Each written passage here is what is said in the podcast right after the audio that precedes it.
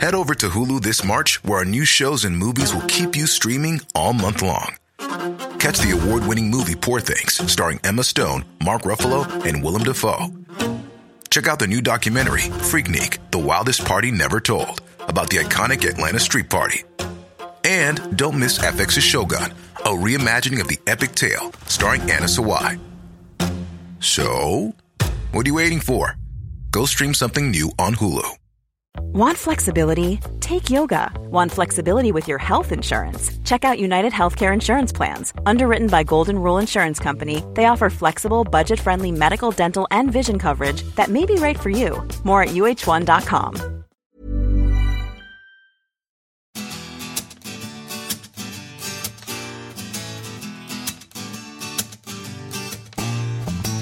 Ladies and gentlemen, we welcome on stage your chairman for the night, Mr. Andy Parsons!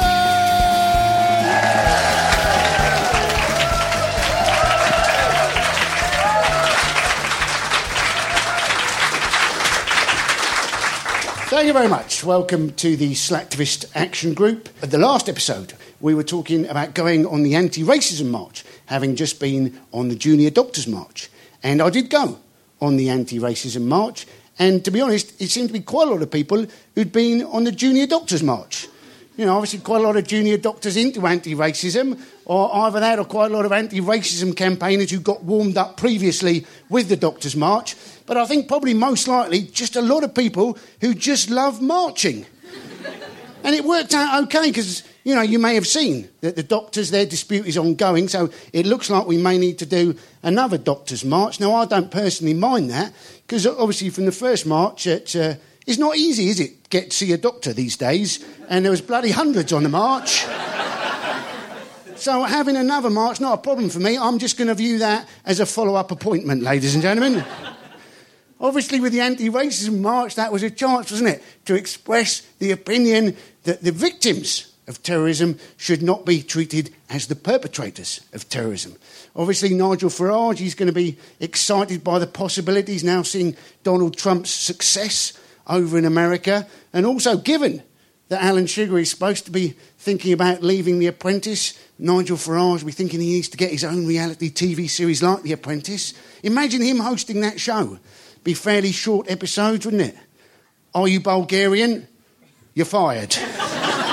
He'd be so excited about firing people, he'd probably fire himself, wouldn't he? But it'd be OK, because 2 days later, he'd give himself his job back, ladies and gentlemen.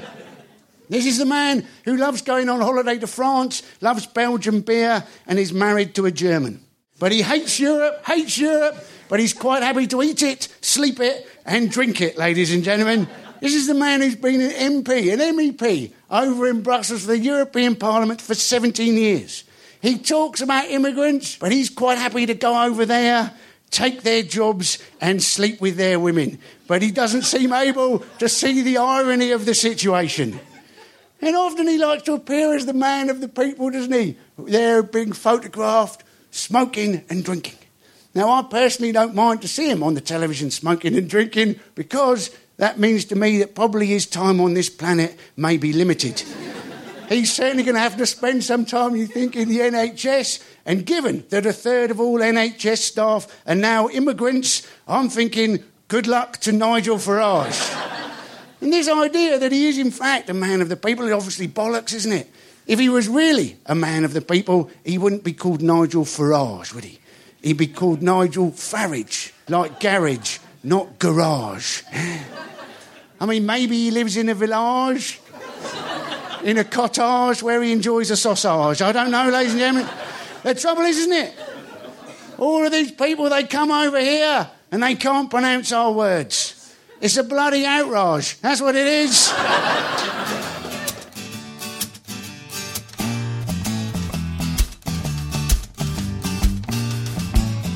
Ladies and gentlemen, would you please welcome ex-Energy Secretary of the Coalition, Ed Davey, General Secretary of the Trade Union Equity, Christine Payne, and ex-Labour Press Chief, Ayesha Hazarika. To make us feel better about ourselves, if we could just maybe start off by admitting some of the things that we're a bit slack about so the group can bond with us. So, Ayesha, let's start with you. What are you, in an ideal world, what would you be maybe a tad less slack about? Doing laundry. I'm so slack at doing laundry. I've basically got like an EU laundry mountain in my house, and I'm also really slack about eating vegetables. I haven't eaten anything green for quite a long time, basically. Obviously, now you're talking about lack of laundry. Christine is looking at you slightly nervously now. I do smell a bit, Christine. It's a confession. There we go. And what about you, Christine? Well, I've thought long and hard about this, and I'm going to be completely honest. Yes. In an ideal world, I would change my bed more often.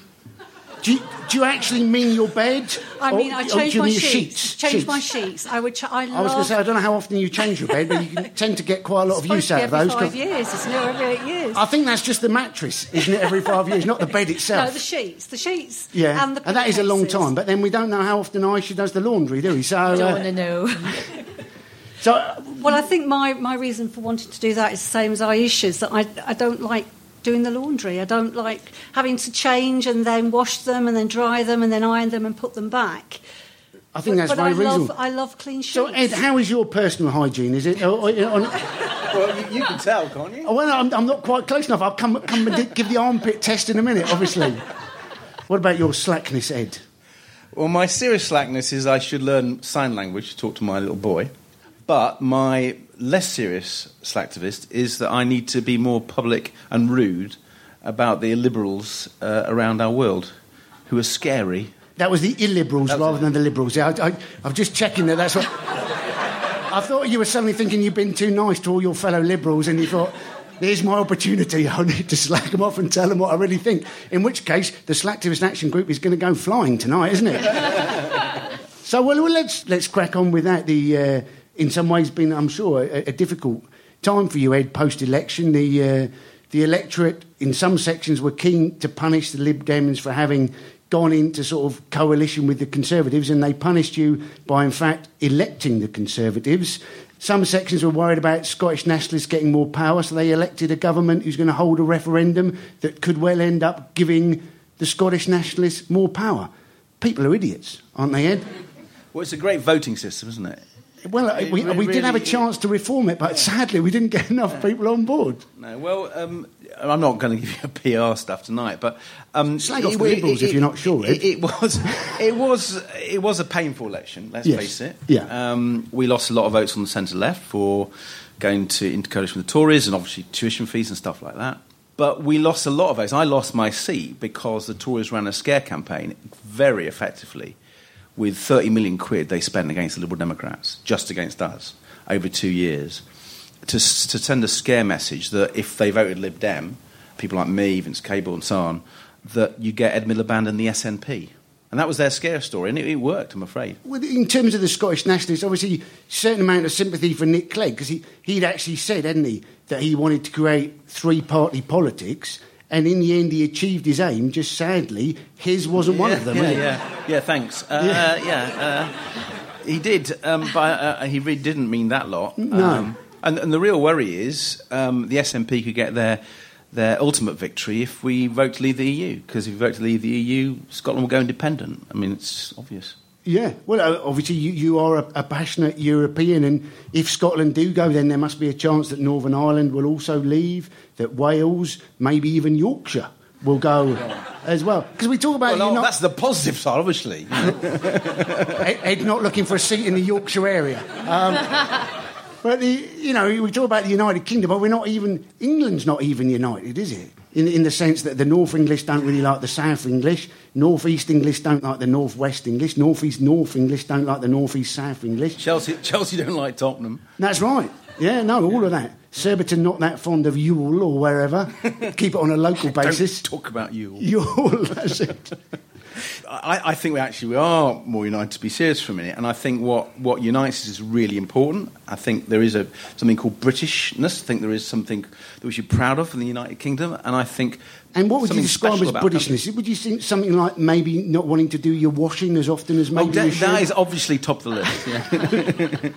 So you were described, I saw a quote saying from you that in terms of the Liberals, obviously if you're in the middle of the road, there's a chance that you'll get run over. You're quoted as saying, We were in the middle of the road. We didn't have a visibility jacket. We definitely got run over. A political version of a hedgehog, basically. Yeah, well, it's basically our manifesto was crap. Right, well, no, that, I mean... Well, I mean... This was the sort of... having a go at the Liberal talk we were looking forward to, isn't it, really? No, I mean, actually, inside the covers was quite good. Okay. But the front cover was really crap, because we had 5 things we were saying to people. One was we were going to cut the deficit, which gets Liberal Democrat supporters out of bed every morning with a glee, you know, let's cut the deficit. If you wanted that, you vote Osborne, because he really wants to do it, like, you know. The second thing was something we were proud of, which was raising the tax allowance, take low-paid people out of tax. But by then, our policy had been adopted by the Tories and UKIP. So we weren't being distinctive, were we? We weren't really going to run after UKIP voters.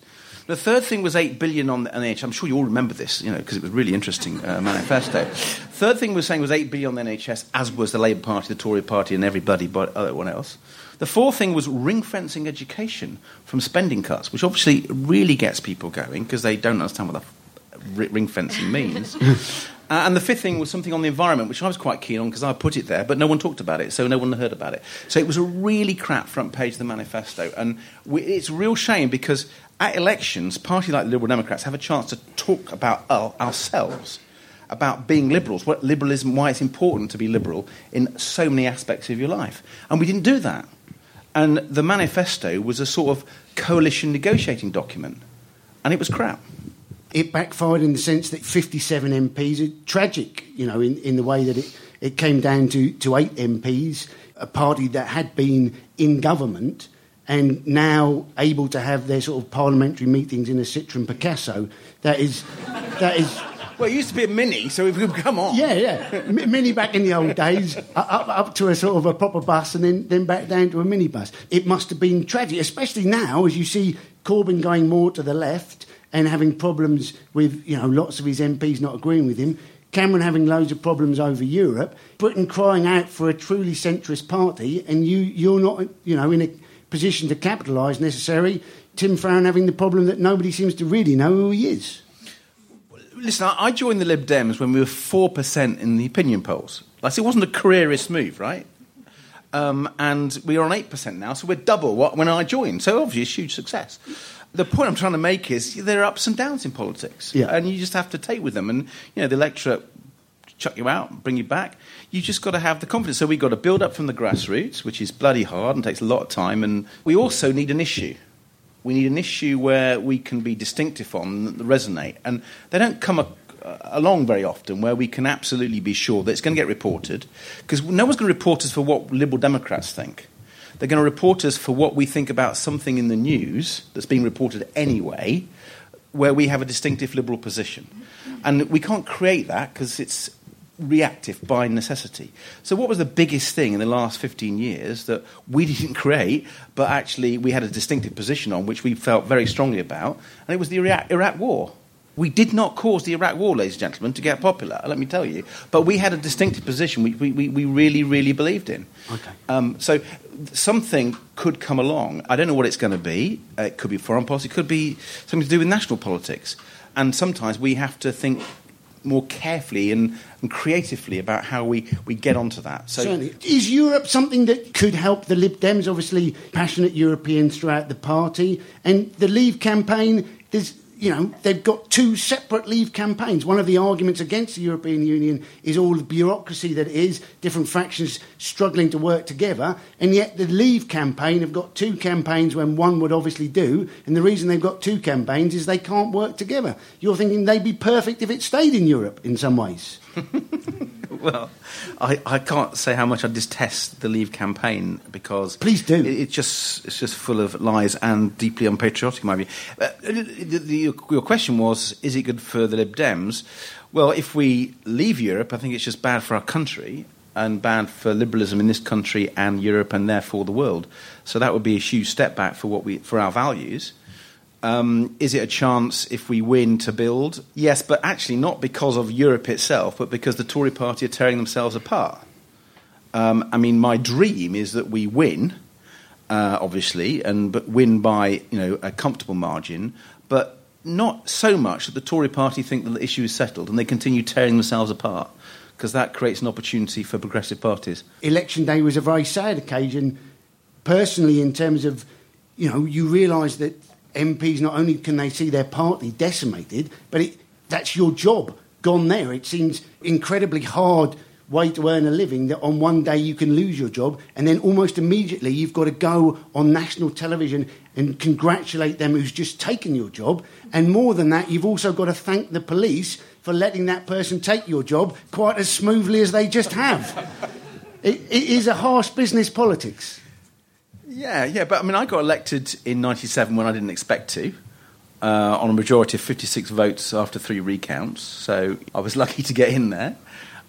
Stayed around for 18 years. I didn't expect to lose, actually. The Tories didn't expect they were going to win, but they did. But I took a pay cut when I got elected, and I'm earning more now after losing my seat. So it's not about a job or finances. That's not what you do it for. Despite, you know, everyone thinks you're... I mean, I was told on the doorsteps of Surbiton that I was a millionaire. That's just not true. So I'm working less hard. I'm earning more money. I'm seeing my family. So there are some upsides of losing my seat. Well, it's funny because I read that you're doing at least some work as an energy advisor for a law firm, which your brother is a part of. So you did, in fact, leave politics to spend more time with your family. He may even be here tonight. He promised he was coming, actually. I'm loving it because I'm chairman of a community energy company, which is building renewable energy plants around the UK, which are going to be owned by the local community. You know, community energy is something I care passionately about. I'm doing a load of work in renewable energy, which is one of the reasons I got into politics and joined the Lib Dems in the first place, because the environment is one of my big motivators. I read Seeing Green by Jonathan Porritt when I was about 19, and I just thought, right, the environment is a critical part of what I believe in, and there's some very serious issues, because the environment interrelates with social justice and world justice, and if we don't tackle climate change, we're going to be a world of conflict and a world of greater poverty. So, all those sorts of things come together for me.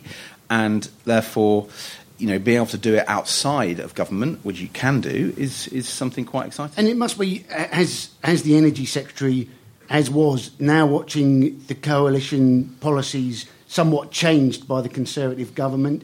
I mean, onshore wind, they took the subsidy away a year early, and it made a difference, supposedly 30 pence to the average consumer's bill. And you think, nobody will have noticed the difference.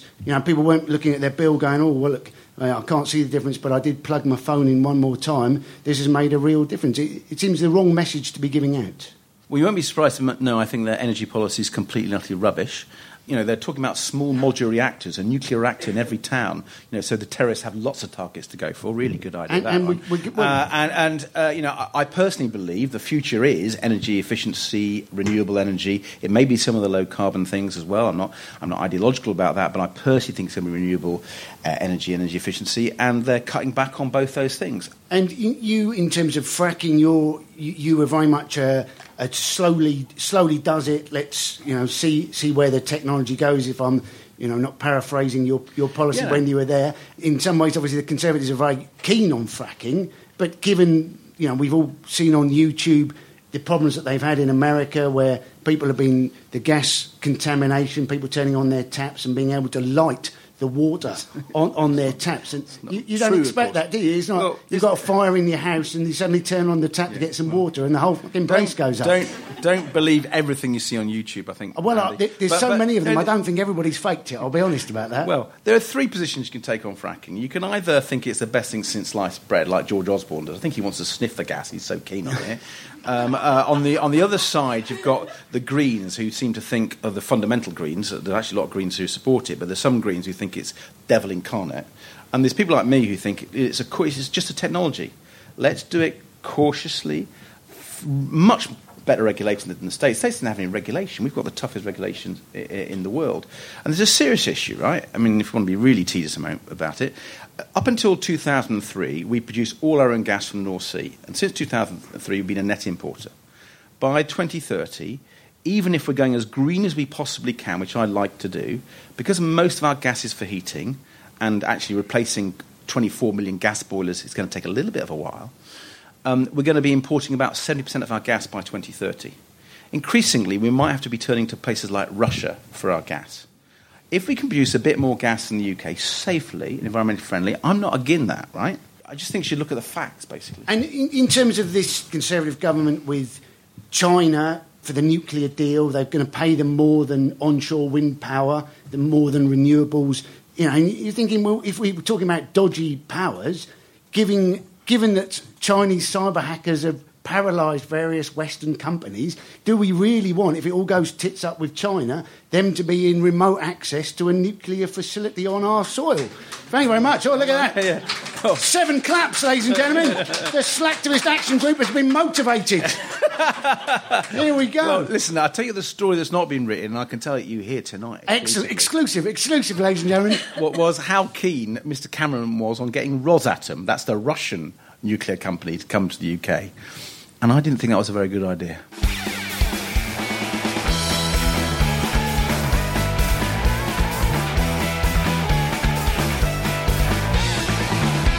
So, Ayesha, you were, I believe, press chief to Ed Miliband. You're now going back to comedy. And I'm sure the audience would love to know what is the difference between those two particular jobs. It is a question I ask myself a lot, actually. There's less humour now, I can tell you. Tell me if I'm wrong, but I understand you used to help write some of Ed's speeches, including one of the ones where he actually forgot chunks of the speech, I believe. So some of your best writing may have not ever been heard. But I actually heard that speech, and it was an hour long, and it was my personal opinion. He could have quite happily forgotten a bit more of it. It was a long speech. So I used to help Ed. I used to work for Harriet Harman and Ed Miliband and Gordon Brown, actually, and I'm sure you'll agree that all went really massively well. It's a huge success. So I used to help Ed prepare for Prime Minister's questions every week, and I also used to help him prepare for big speeches like his conference speech. And that particular conference speech was really difficult because we had just come back from the Scottish referendum. And I think one of the reasons that he wasn't quite in the right headspace was that we basically would normally spend about a good... It's a bit like preparing for a one-man show, you know, in terms of like an Edinburgh performance or something, because he used to really memorise the speech, and he'd work on the speech for quite a few months before he did it, and then he would sort of get it all locked into his head. And I mean, when it went well, it was a great performance, and I think people were really impressed that somebody could get up and speak without notes. And he spoke very passionately and fluently, and sort of, you know, loved the words.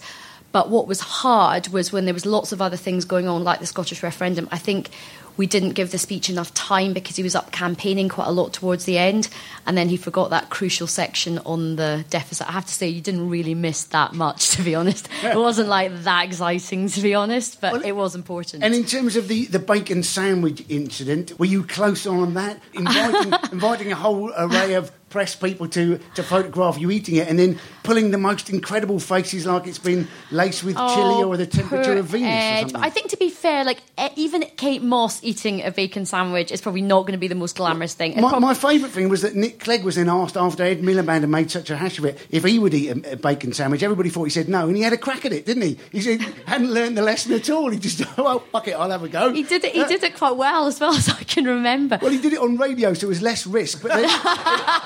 That's what we should have done with he didn't seem to be aware that there was a webcam on at the time. No, I think that was just a very, very, very, very unfortunate moment. He shouldn't have had the sandwich. He shouldn't have been allowed to have the sandwich in front of lots of people.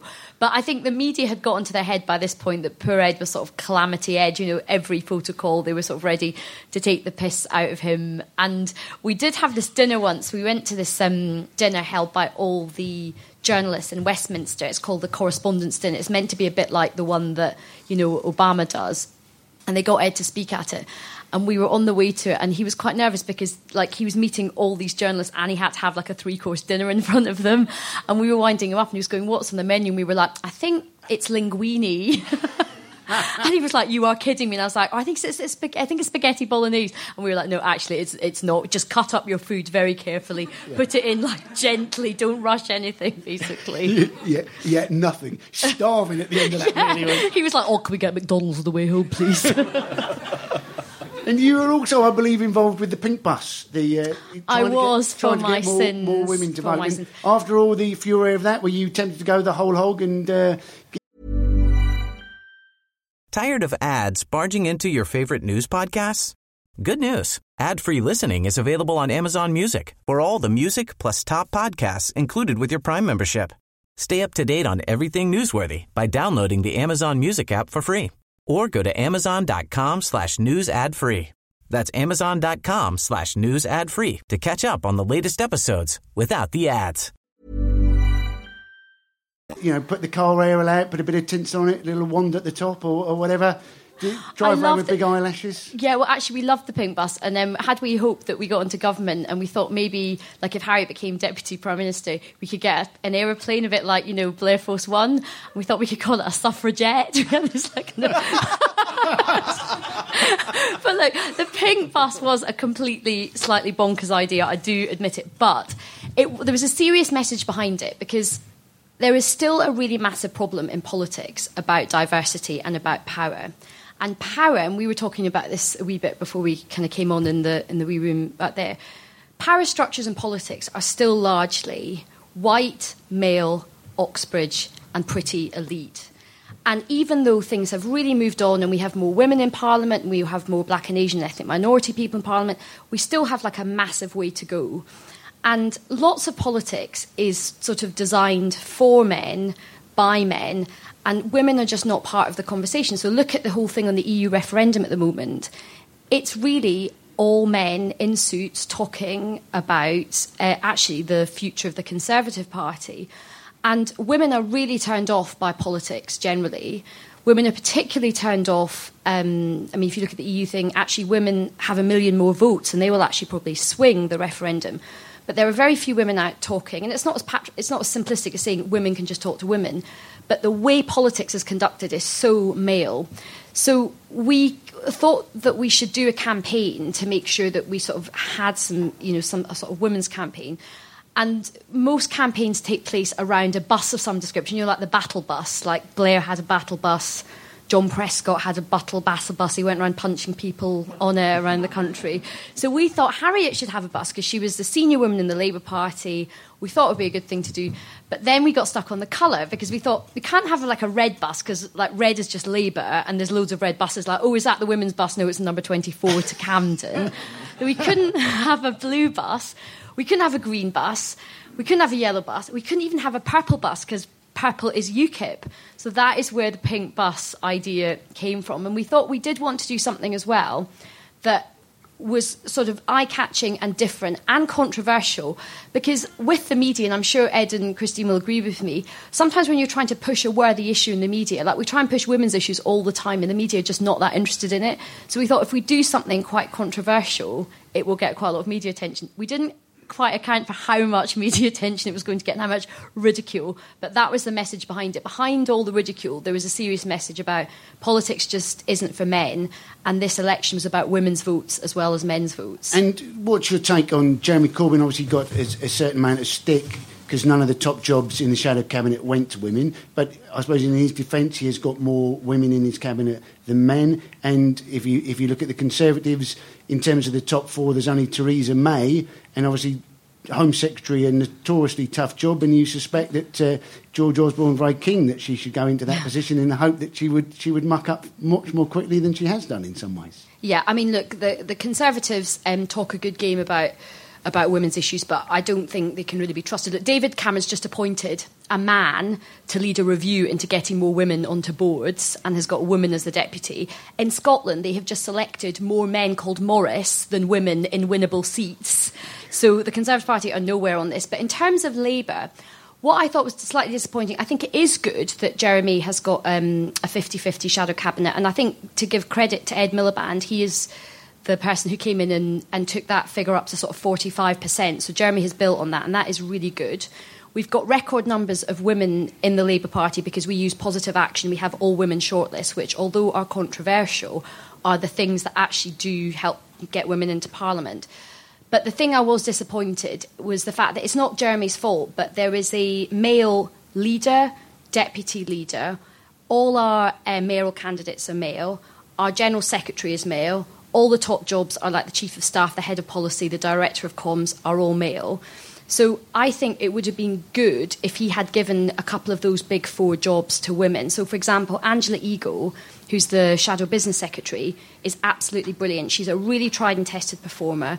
She's Labour through and through. She's very popular with the members. She was a Treasury Minister when we were in government.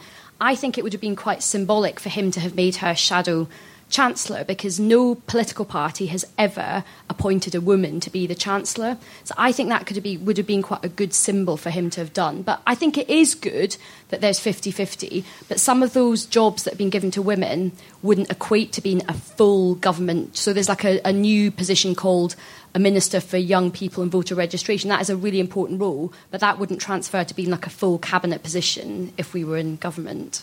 And what about you in terms of you, Ed? Are you thinking that you might sneak back and have another crack at the next election? Are you biding your time at the moment? Are you going to get your visibility jacket and write a better manifesto? What's your plans? Well, you don't sneak back because it's quite public. Yeah, well, probably if you sneak back, your chance of getting back is slim, I would think. I haven't made up my mind yet. No. I'm leaving the option open. At the moment, I'm supporting my wife. She's standing for the London Assembly in May on the Liberal Democrat list. She's number 2. She has a chance of getting elected if we get 8% of the vote in London. So I'm doing the childcare while she's out campaigning. And that's my priority at the moment. OK, cool. Well, good luck with all of that. Christine, in terms of not easy time, I'm guessing, to be a trade union leader, given that we've got trade union legislation going through Parliament at the moment, although House of Lords just rejected certain sections of it. In some ways, I'm guessing something of a dilemma for a union leader watching what's perceived as an unelected bunch of toffs helping out the workers. Yes. And your question is? Well, I suppose the question is, I mean, part of the bill was to look at what turnouts need to be, and one of the things that the trade union wanted to say was online voting would help turnouts go higher. Conservatives said, oh, this is rubbish, although they used it for their own purposes. And now looks like the Lords have said, well, we think online voting's fine. Even suggestions that text voting might come in for certain sections, including the general election. Obviously, there might be some teething difficulties with that, with predictive text or whatever. People voting for the Conservatory and the literal demagogues or whatever.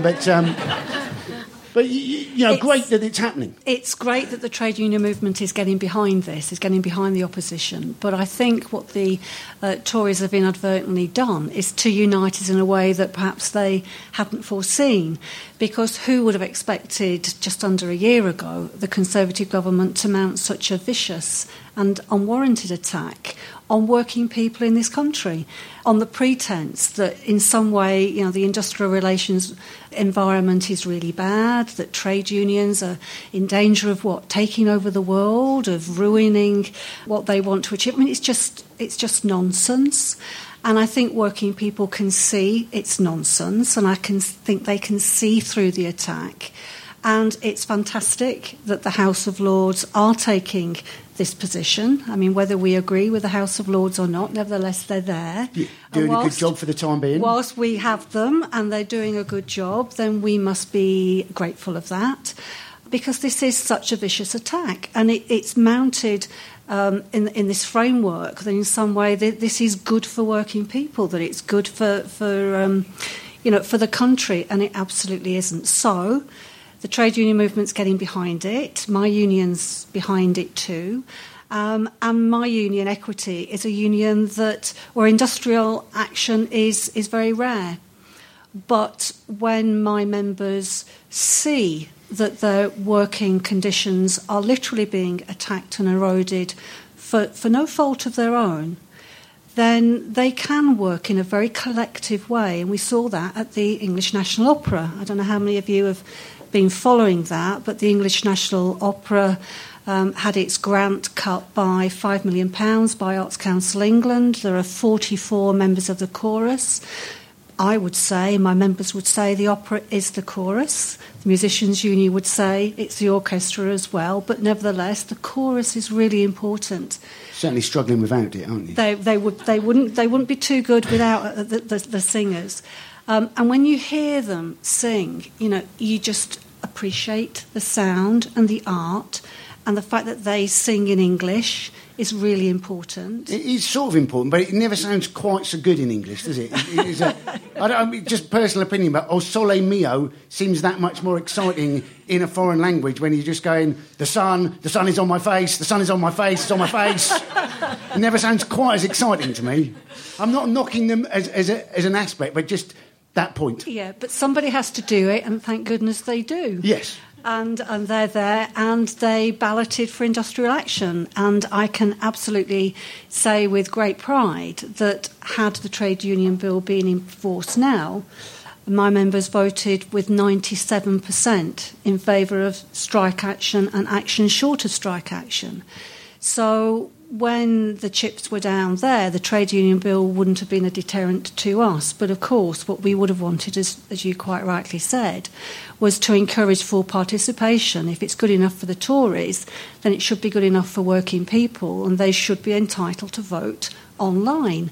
And that's what the issue that the House of Lords in particular picked up on. And in terms of Equity as a trade union, obviously you do deals with you know, for everybody in the entire industry, you create deals with broadcasters and what have you that benefits the entire industry. And when people say to me, oh, why should we become Equity members? What benefit is it? I say, well, you're already getting a benefit. And Equity needs to shout about this, doesn't it? We do, and we're one of the few trade unions in the country that still has all of its collective agreements in place that we've negotiated over the years. We haven't lost a collective agreement with any of our film and television employers, with any of our theatre employers. You know, where our members work, we tend to have collective agreements, and those agreements have changed over the years as television's changed. You know, we're one of the two unions in the world that are negotiating agreements with Netflix for original production that's being made for showing on Netflix. Now, that's hard because you look at Netflix and you look at the BBC, and they're two completely different outlets with completely different needs. And what you have to do is you have to negotiate an agreement that reflects not just what the employers want to do with that product, but what the actors need to get out of it. And we're able to do that, and we're able to do it because our members support us. And one of the Equity's current campaigns is the BBC campaign, yeah. Love It or Lose It. One of the things I would encourage Slacktivists to do this month is, as your task for the month, is to go on the Equity website. There is a petition there. You can sign the petition. Very good Slacktivist work. And obviously now when you sign a sort of a petition, there is some extra thing in the sense that if you get over 100,000 votes, there, you know, there's a chance of a debate in Parliament. Not all of them lead to anything necessarily. We still get to have Spandau Ballet's Gold become the national anthem, although something that Jeremy Corbyn might encourage. But I don't know what people think about the national anthem, but we could obviously have a debate as to whether, given that it was written in 1745, my feeling was that we could use a new one, because it slags off the Scots, doesn't it, in the sixth verse? And I was thinking, what would be popular? I was thinking maybe the top three UK singles of all time, they are Candle in the Wind 1997 version, also Do They Know It's Christmas, and third one, Bohemian Rhapsody. Now, I don't think the Queen would be very happy, would she, with a Candle in the Wind 1997 version. Do They Know It's Christmas does seem to be somewhat time of year specific, but I, for one, be very happy with a national anthem that included the lyrics, Scaramouche, Scaramouche, will you do the fandango? And I don't think anybody would object necessarily if, when the national anthem during the guitar break, if everybody started headbanging. Deferential to the Queen in its own way, I feel. But petitions can work, is what I'm saying. They can have an effect. They can work, yeah. Of course, they can work. They can. They just give the. I mean, they give the people that are running the campaign confidence that they've got people who care as well, who are bothered about it. Yeah. So if you can sign the petition, that would be great. And if you brought back Bohemian Rhapsody as a national anthem, then we might bring back the test card on the BBC. That might be worth having that back as well. Well, I mean, at the moment the BBC's under the hammer, isn't it? People, the government saying, oh, they should have distinctive programming, and basically they should only be doing stuff that nobody else does. But the BBC desperately needs its hits, doesn't it? It needs them. It needs its night managers. It needs its Bake Off. It needs it Strictly. If they're looking for a rating smash, they could do worse than getting Tom Hiddleston semi-naked dancing with a cake, and ratings would go out of the world, wouldn't they? They would, yeah, they would. Well, I'm just trying to big up. That's not official Equity policy. No. Well, Christine's got to be even-handed between Tom jumping out of a cake. But it's not. I mean, the value of the BBC isn't just about ratings. It's our public service broadcaster. I'm happy for the BBC to fail. I'm happy for it to make programmes that aren't as successful as other programmes that it makes, as long as we have a BBC that's there, not just for television, but for radio as well. I mean, I think we often undervalue the importance of radio and that having a public service broadcaster there for us. It's not perfect, it's not being run brilliantly, it needs to be reformed, but I think we really, really risk losing it at our peril. And people have been slagging off the licence fee, £145 a year, but you know, to me that is very good value. It's 40p a day. It's £12 a month. I mean, yeah. I'm sure that works out as 40p a day, but I read £12 a month. But the thing is that Sky, the cheapest Sky pack is £21.50 a month, and that doesn't include any movies or sport, which is obviously most of the reason that people get Sky. Mm. Nobody's ever tried to find an excuse to go round to a friend's house just because they got Sky Living, have they? It's never happened. Nobody's ever gone, oh, yeah, I'm going round Dave's Super Sunday Double Bill, Animal 999 and RSPCA Rescue. So in terms of the BBC, though, they're being attacked, aren't they? I mean, Osborne gave them extra. He's going to have to pay now the TV licence for the over-75s.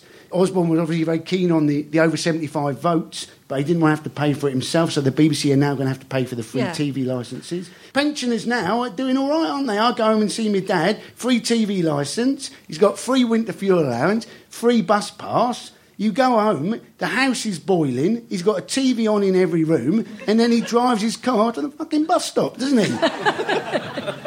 And quite right too. I wouldn't take one of those benefits away from him, but it's utterly wrong to expect the BBC licence fee to pay for that. I mean, the licence fee in total is just over, I think it's 3.6 billion, something like that. That's how much comes in. 20% of that would have to pay for the over 75s. So that's what, £600 million?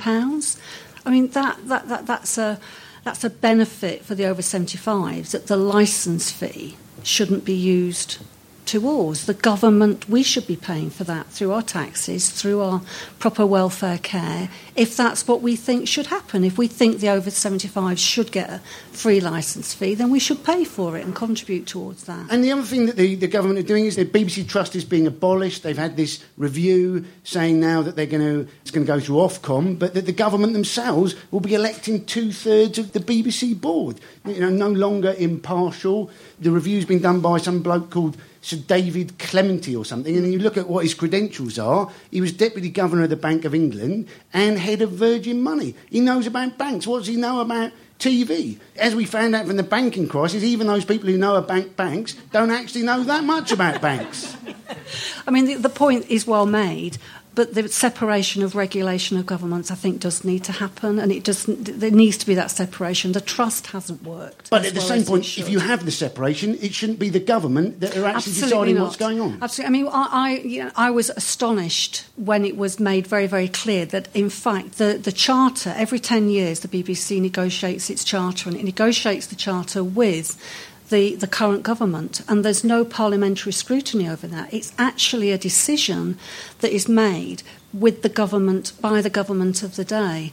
So we don't have any say, really. We get consulted, and when we're consulted, you know, 97% of us say that we watch BBC on either television, radio, or on the internet at least once a week. So we're all using the BBC, but we have no say in how it's actually managed and how it's run. And I think that's completely wrong. So not just should the governance change, but the way that the Charter is actually reviewed and agreed should change as well. So it's agreed by Parliament and not just by whoever the Secretary of State happens to be. OK, well, we're sort of running out of time a little bit, so we're going to move towards our questions now, just to prime the audience to get ready. Just whilst you're thinking of your questions, just to let you know, in terms of the next Slacktivist Action Group, who the guests are going to be for that, we are going to have Mary Cray, who was one of the Labour leadership hopefuls last time around, Director of Amnesty, Kate Allen will be here, and we've also got comedian and ex-pole dancer from the Ministry of Sound, Marcus Brigstock will be here. So the live show will be in the Soho Theatre 25th of April. So Please come along if you would like to. Also check the website because the in terms of guests coming up, we've got Damien Green MP coming up. We've got David Davis MP, Andrew Mitchell MP. We've also got Andy Zaltzman. We've got Sarah Pascoe. Various people lined up for the autumn. So keep checking the website for that. Also, if you've got any questions, if you're listening on the podcast, please contact us. We did questions for guests or any ideas. Amongst the different emails, we had one from David Neal, which was very nice. He said he was very much enjoying the podcast. His only criticism was, could they be longer? So I was thinking that is the sort of criticism you can deal with, isn't it? That's very nice. And also, if anybody got any ideas, we've been asked if we could talk to some people who were slacktivists who've now become activists. People wanting to hear from some of those. So if you know some of those or you are one of those, let us know. We will be talking to Laura Corriton, who was the lady who came up. She got over 300,000 signatures on her petition for the tampon tax. And now David Cameron has come and said, yes, that is going to happen. It's going to go down to 0% VAT. So obviously great news for Laura, and we are very happy about that. I mean, it always seemed ridiculous, didn't it? There's loads of things that were 0% VAT rated. It seemed grossly unfair that sanitary products shouldn't be one of those. It shouldn't be that it should be more tax efficient to put a Jaffa cake in your pants. So... and so much less absorbent. Yeah. On that note, who hands up, who has a question for our panel tonight, ladies and gentlemen? All those hands coming up, I'm sure. Excellent, we have a lady down the front here. We'll just get the microphone over to you. So here we go. My question goes back to you mentioning that we gave up on changing the voting system.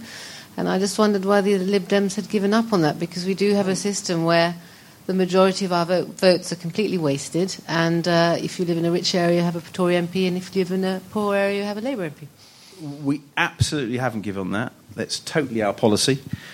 We think there should be electoral reform at Westminster and at local authority level. It's in the manifesto in 2015, one of the good bits, and it's sort of in our DNA.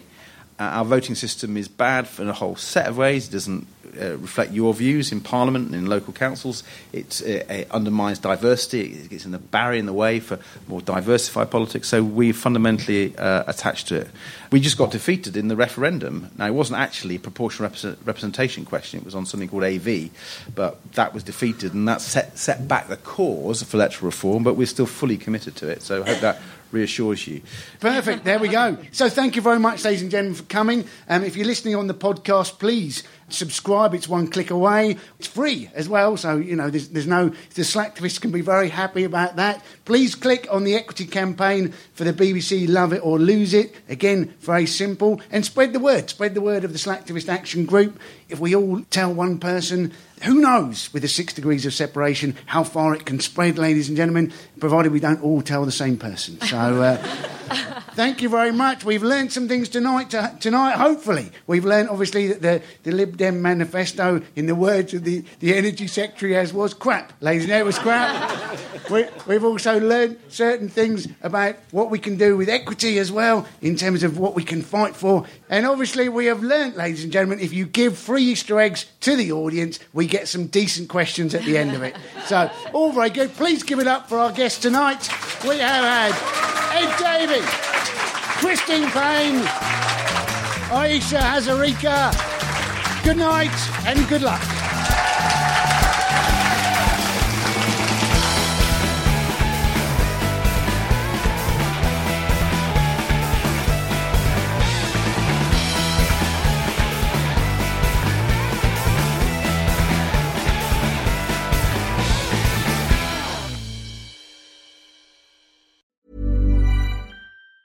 Tired of ads barging into your favorite news podcasts?